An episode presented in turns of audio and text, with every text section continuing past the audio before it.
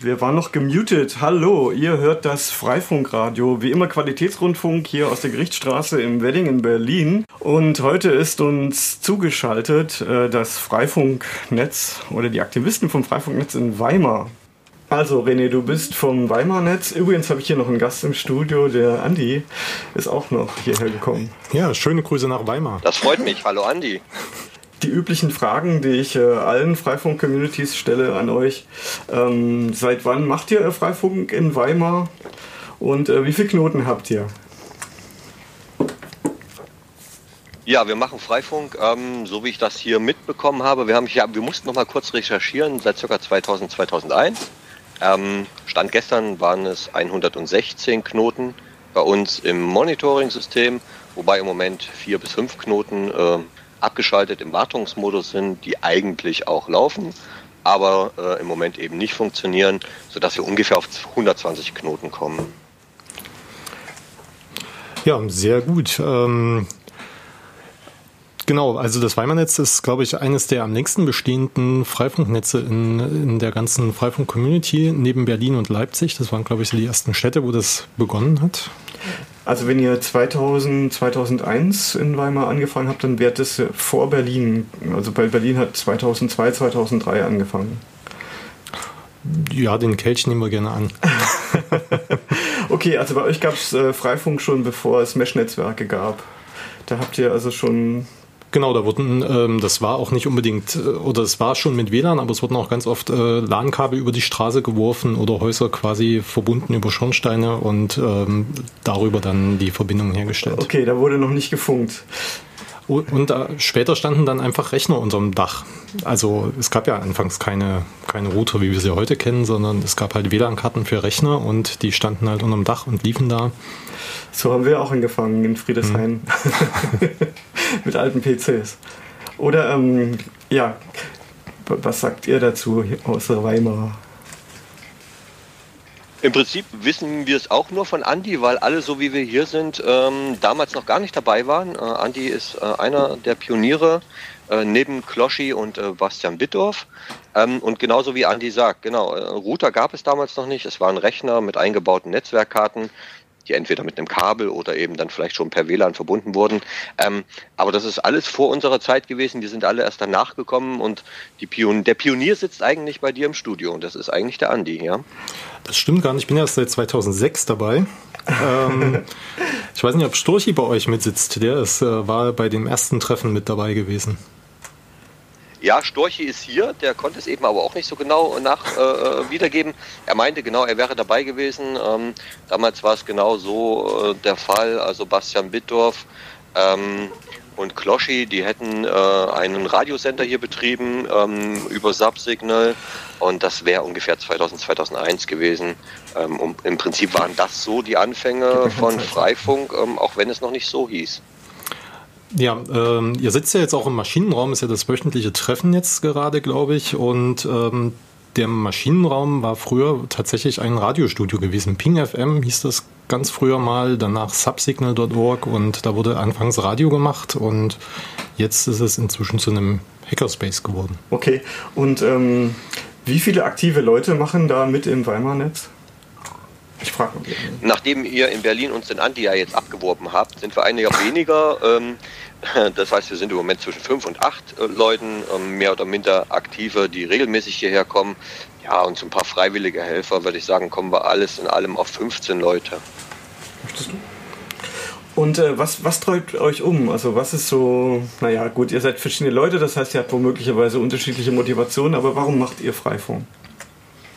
Ja, genau, das ist das. Also wir haben unterschiedliche Motivationen. Jeder hat so auch sein eigenes Steckenpferd, wo er sich für das er sich interessiert. Ähm, das ist natürlich zum einen mal die Spaß an der Technik, ähm, sodass man sich täglich äh, im IRC-Channel oder auch per Mail ähm, oder wöchentlich, wenn man sich dann trifft, auch ähm, mit Gleichgesinnten mal austauschen kann.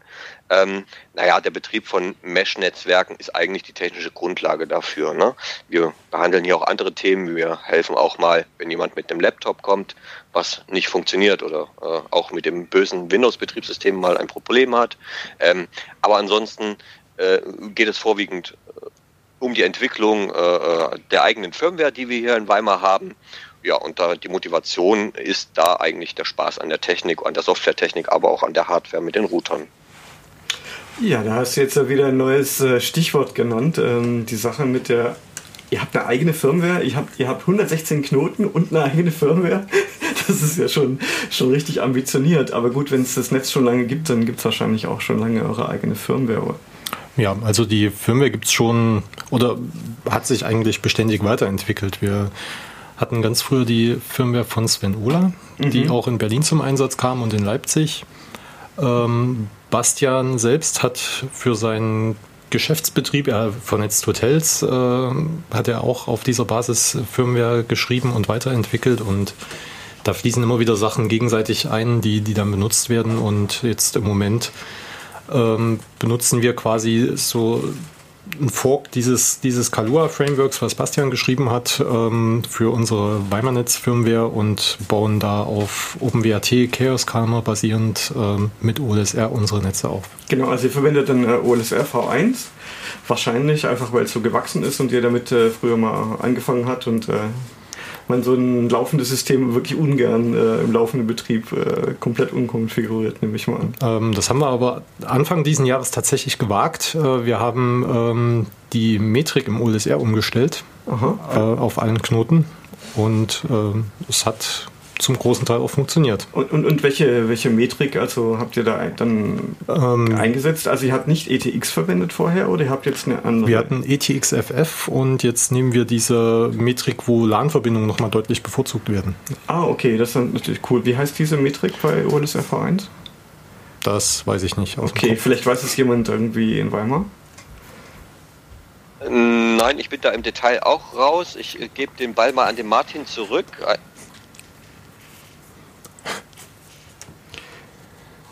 Ja, äh, man, wir sind noch nicht ganz einig. FFETH wäre hier ein Vorschlag.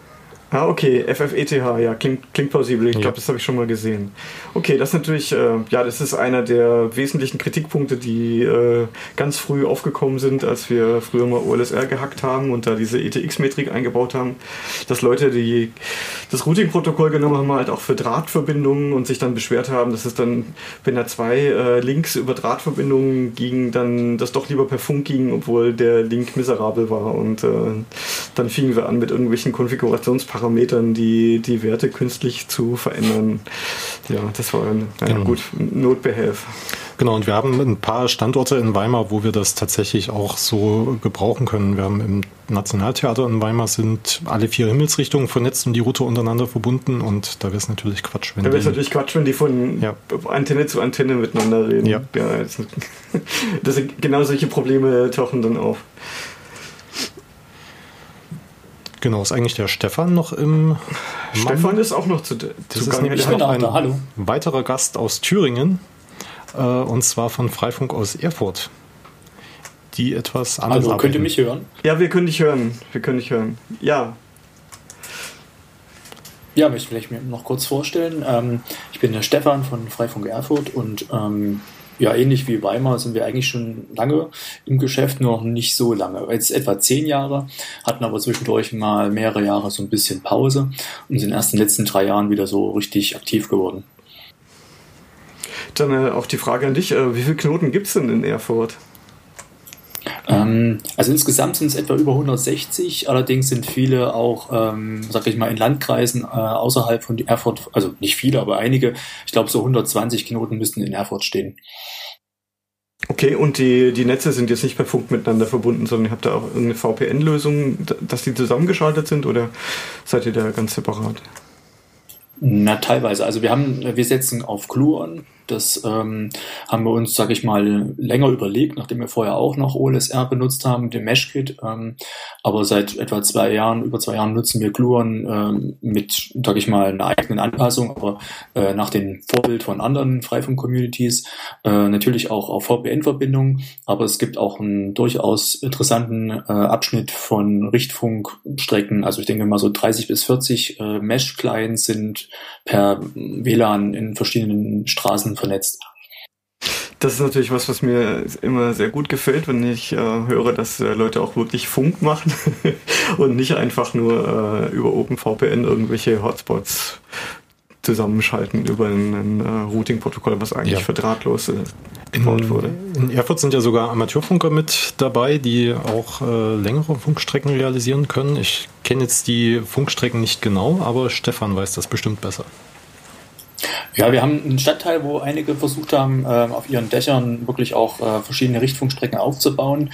Ähm, gibt jetzt doch ich mal noch so ein bisschen die Tendenz, dass es natürlich nicht äh, rein Mesh ist, weil natürlich, wenn man die Punkt-zu-Punkt-Verbindung aufbaut, dass man dort eben ähm, zum Beispiel bei Ubiquiti Networks die äh, feste Access Point-Verbindung nutzt und darüber dann noch Mesh laufen lässt. Das sind jetzt natürlich, äh, jeder hat da ein bisschen unterschiedliche Ansichten, aber es gibt durchaus auch äh, direkte Mesh-Verbindungen über einen Kilometer Meter oder so. Und ähm, was für eine Hardware verwendet ihr da jetzt da jeweils in, in Erfurt und ähm, in Weimar? Es ist ja so, dass mittlerweile, früher haben wir immer ganz gerne diese Dualband-Geräte von TP-Link gekauft, die jetzt nicht mehr hergestellt werden, also diese WDR 3500, 3600, 4300. Ihr setzt jetzt überwiegend Ubiquiti-Geräte ein oder was verwendet ihr da? Da würde ich erstmal antworten. Also ähm, wir empfehlen natürlich für die Einsteiger natürlich den TP-Link äh, 841N. Solange der noch etwa 15 bis 20 Euro kostet, kann da jeder erstmal anfangen für sich zu Hause. Und für den größeren Einsatz ähm, natürlich vielleicht sowas wie äh, Archer C5, C7 eventuell. Also äh, gibt da ja irgendwann äh, Schwankungen, was sozusagen den Markt trifft. Und, und für die Außengeräte natürlich Ubiquiti, ähm, entweder NanoStation oder von TP-Link, TPEs.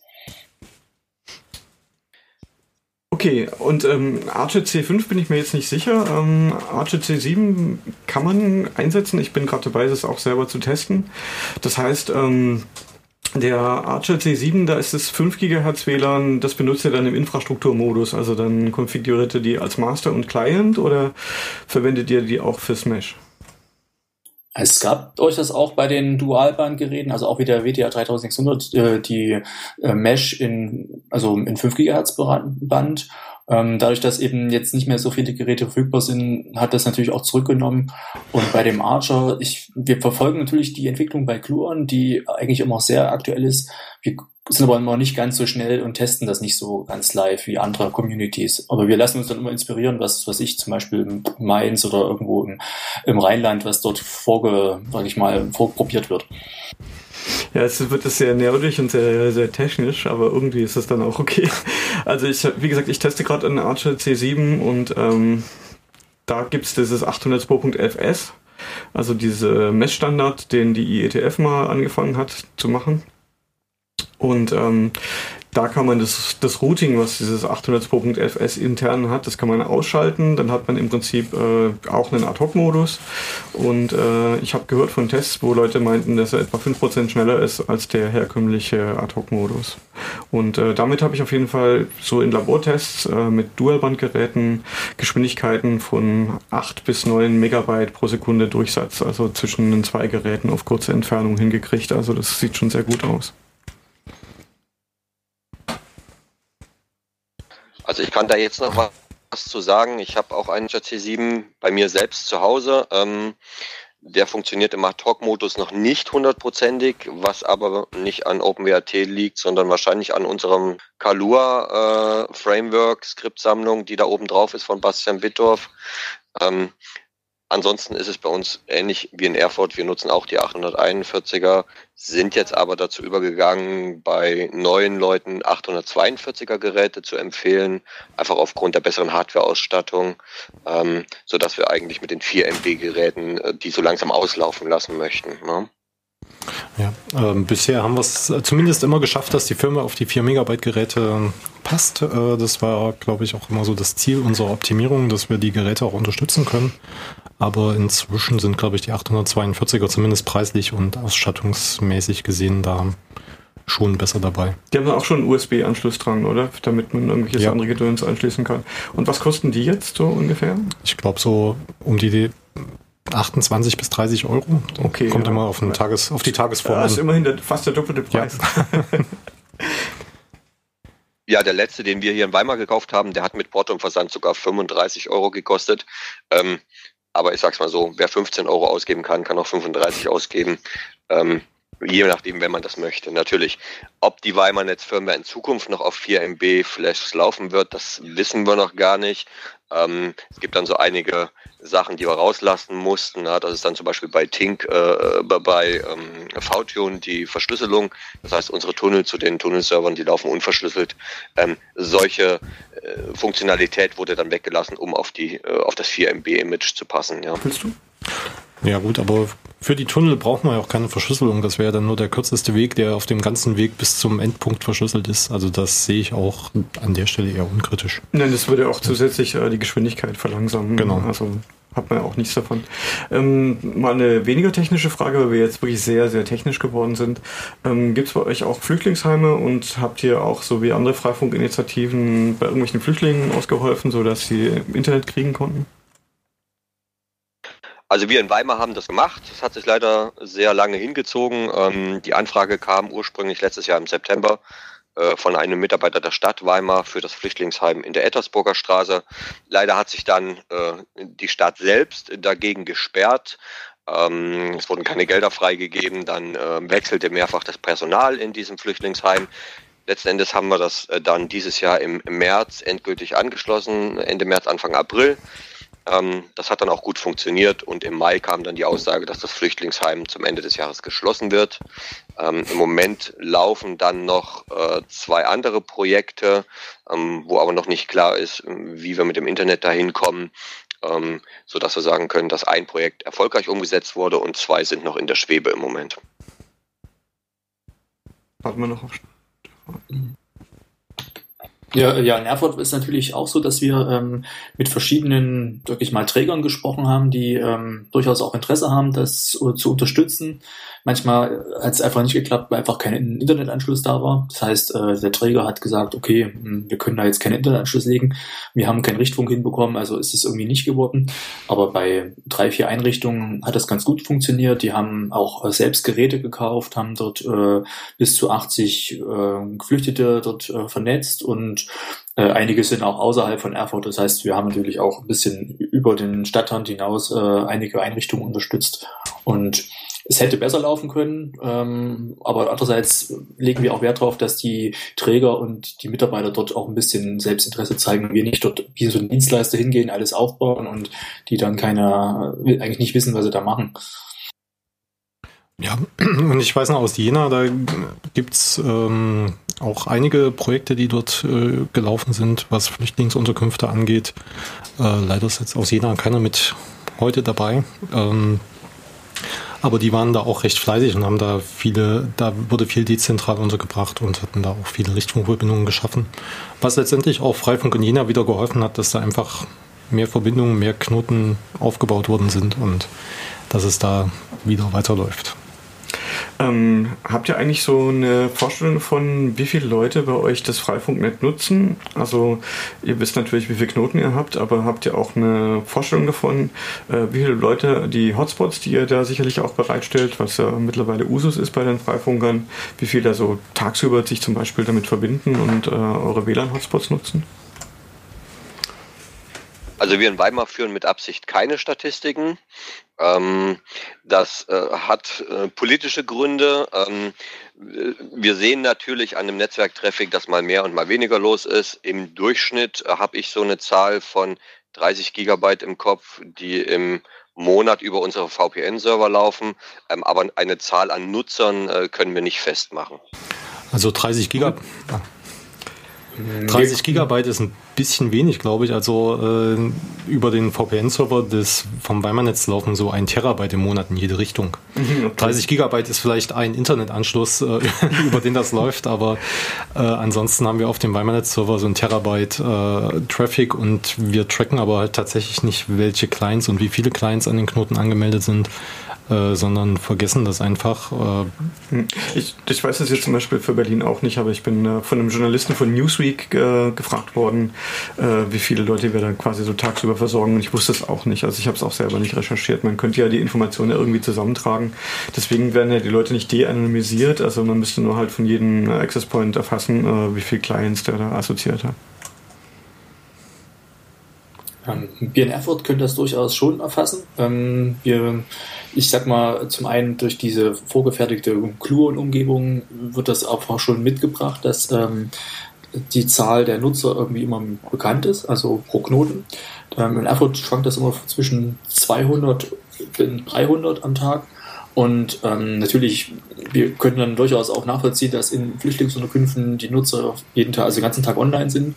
Wir haben natürlich alle Smartphones oder so, aber äh, manche Knoten sind durchaus hoch frequentiert, was uns ein bisschen auch dabei hilft zu sagen, wir können an der Stelle vielleicht auch mal aufrüsten, mehrere Geräte in andere Richtungen hängen und so weiter. Ähm, und an Traffic, ich hatte mal geguckt, ich glaube, wir haben über die zwei äh, Exit-Server, die wir haben, also einen über das Weimann-Netz und den zweiten über einen Schweden-Server, äh, so 300 Gigabyte am Tag an Traffic. Ja, das ist äh, doch auch schon ganz schön beachtlich. Äh, eine Frage, die sich mir noch aufdrängt, ist, ähm, die was eure Erfahrung ist. Ähm, wenn ihr da so einen Access Point hinstellt, jetzt gerade da, wo sehr viel frequentiert wird, also ähm, wie, viel wie viele Leute können das äh, quasi simultan benutzen, die dann quasi an einem so einem WLAN dranhängen? Also was ist eure Erfahrung? Bis zu wie viel Clients funktioniert das da? Also wir in Weimar wissen es im Moment nicht ganz genau. Ähm, wir haben nämlich einen Bug in unserer Firmware, äh, der im Moment nicht über 15 äh, Clients hinausgeht, soweit ich das richtig in Erinnerung habe. Ähm, sodass, äh, sodass wir sagen können, also wir haben Clients, die mehr als 15, äh, die, die 15, 20 User machen, aber dann gibt es da irgendwo ein Problem, ähm, sodass wir es nicht ganz genau wissen. Genau, und ansonsten ist es auch limitiert äh, auf, äh, glaube ich, 28 pro, pro Knoten, weil wir halt äh, ein IP-Schema einsetzen, wo eben äh, im DHCP-Range äh, quasi diese 28 Adressen drinstehen. Ja, okay, na klar, wenn ihr die bei der IP-Konfiguration nicht mehr herausgibt, könnt ihr das natürlich steuern. Ja. Ansonsten kann man es auch im, am WLAN-Client kann man selber einstellen, also äh, am Access Point, wie viele Clients er zulässt, bevor er die dann abweist. Und äh, die Sache mit den 15, ja, das ist, äh, ich glaube, es ist schon ein, zwei Jahre her, dass ich davon gehört habe, dass es da so eine Limitierung gibt, äh, dass der Treiber bis 15 gut performt und er nimmt auch noch mehr Clients an, aber dann dann bricht dann die Geschwindigkeit radikal ein. Also es ist nicht so, bei 15 geht es super und bei 16 bricht dann der Traffic für alle relativ stark ein. Ich weiß aber gar nicht, ob, der, ob das Problem eigentlich bei neueren Treibern noch besteht. Müsste ich auch mal recherchieren. Weil leider der Entwickler Felix äh, kümmert sich in letzter Zeit nicht mehr so sehr darum. Der arbeitet jetzt an einem anderen Treiber für Mediatek. Da wollte ich jetzt auch mal irgendwie Hardware kaufen und mal testen, ob die jetzt quasi einen Ersatz liefern kann. Was ich weiß, ist, dass die auch die 841er Geräte durchaus noch viel Nutzer zulassen. Also mit der Cluen-Umgebung, die hat ja einige Kernel-Anpassungen, äh, die über OpenWrt hinausgehen. Ähm, in Erfurt haben wir das eigentlich kaum erreicht, dass was ich mehr als 20 Nutzer drauf sind. Ähm, in anderen Communities, die, die ich beobachtet habe, sind es teilweise 30 bis 40. Also das ist schon beachtlich. Und äh, es gab auch Geräte, die noch mehr Nutzer drauf haben. Also vielleicht auf einer Nano-Station. Aber ähm, wie das dann performt, haben wir, haben wir selber auch noch nicht ausprobiert. Also wir haben noch nicht 40 Nutzer getestet. Ähm, ich befürchte, bei 2,4 GHz ist sowieso irgendwann einfach zu Ende. Da gibt's nicht mehr so viel rauszuholen. Ja, irgendwann ist immer Ende. Andi, hast du noch was dazu? Äh, dazu jetzt nicht, nein. Okay, ja, ich meine, unsere Sendezeit äh, neigt sich dem Ende zu. Kaum hat man angefangen, äh, schon ist wieder zu Ende. Wir sind jetzt bei 22.13 Uhr. Gibt es noch irgendwas, was ihr loswerden wollt aus Erfurt und aus Weimar in den letzten zwei Minuten?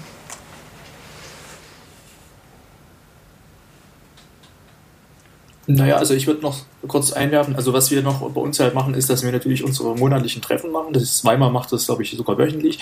Ähm, das ist also für eine Community immer sehr wichtig, dass man irgendwie einen Anlaufpunkt hat, wo man sich äh, treffen kann. Und in Erfurt hat das äh, auch erst richtig gut funktioniert vor drei Jahren, als wir unseren eigenen Hackerspace gegründet haben. Ähm, vorher hat das eben nicht funktioniert. Ja, Stefan, ich hake da gleich nochmal ein, richtig. Wir treffen uns in Weimar einmal in der Woche. Ähm, wobei es in der Vergangenheit auch so war, dass wir uns in Thüringen einmal im Monat getroffen haben, bis äh, Anfang, Ende des letzten Jahres. Ähm, und das sollten wir, glaube ich, auch beibehalten. Das ist immer ein guter Austausch, einfach weil die verschiedenen Communities auch unterschiedliche Konzepte fahren. Wie gesagt, in Erfurt wird Gluon benutzt. Wir haben hier in Weimar äh, unser Kalua.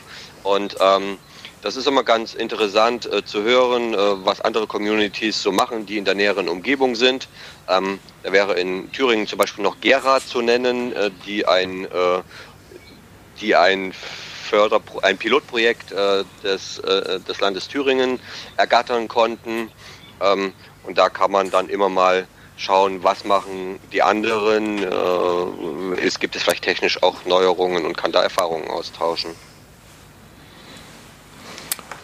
Genau, das äh, hat, glaube ich, sehr geholfen, dass wir uns da vernetzen konnten. Das hat auch in anderen Bundesländern sehr viel Erfolg gezeigt, dass man sich da landesweit zumindest irgendwie regelmäßig getroffen hat und ähm, die Communities einfach in Kontakt miteinander gekommen sind. Und ein Hacker- und Makerspace äh, Gründen der lokalen Community hilft auf jeden Fall, wie ich jetzt gehört habe. Ja, 22.14 Uhr sind die letzten Sekunden. Ich bedanke mich bei euch allen fürs Mitmachen. Ich bin ja ganz froh, dass äh, es gelungen ist, jetzt trotz Sommerloch und August irgendwie da was auf die Beine zu stellen. Also vielen Dank an euch alle. Ja, vielen Dank, äh, dass das so kurzfristig geklappt hat. Ich habe das ja heute früh erst äh, irgendwie angeleiert. angeleiert ja. ja, danke und viele Grüße nach Berlin hier aus Weimar. Andi, wir sehen uns am Samstag. Oh. okay. Ja, danke auch aus Erfurt. Tschüss. Tschüss, ja, tschüss. Dank. Tschüss.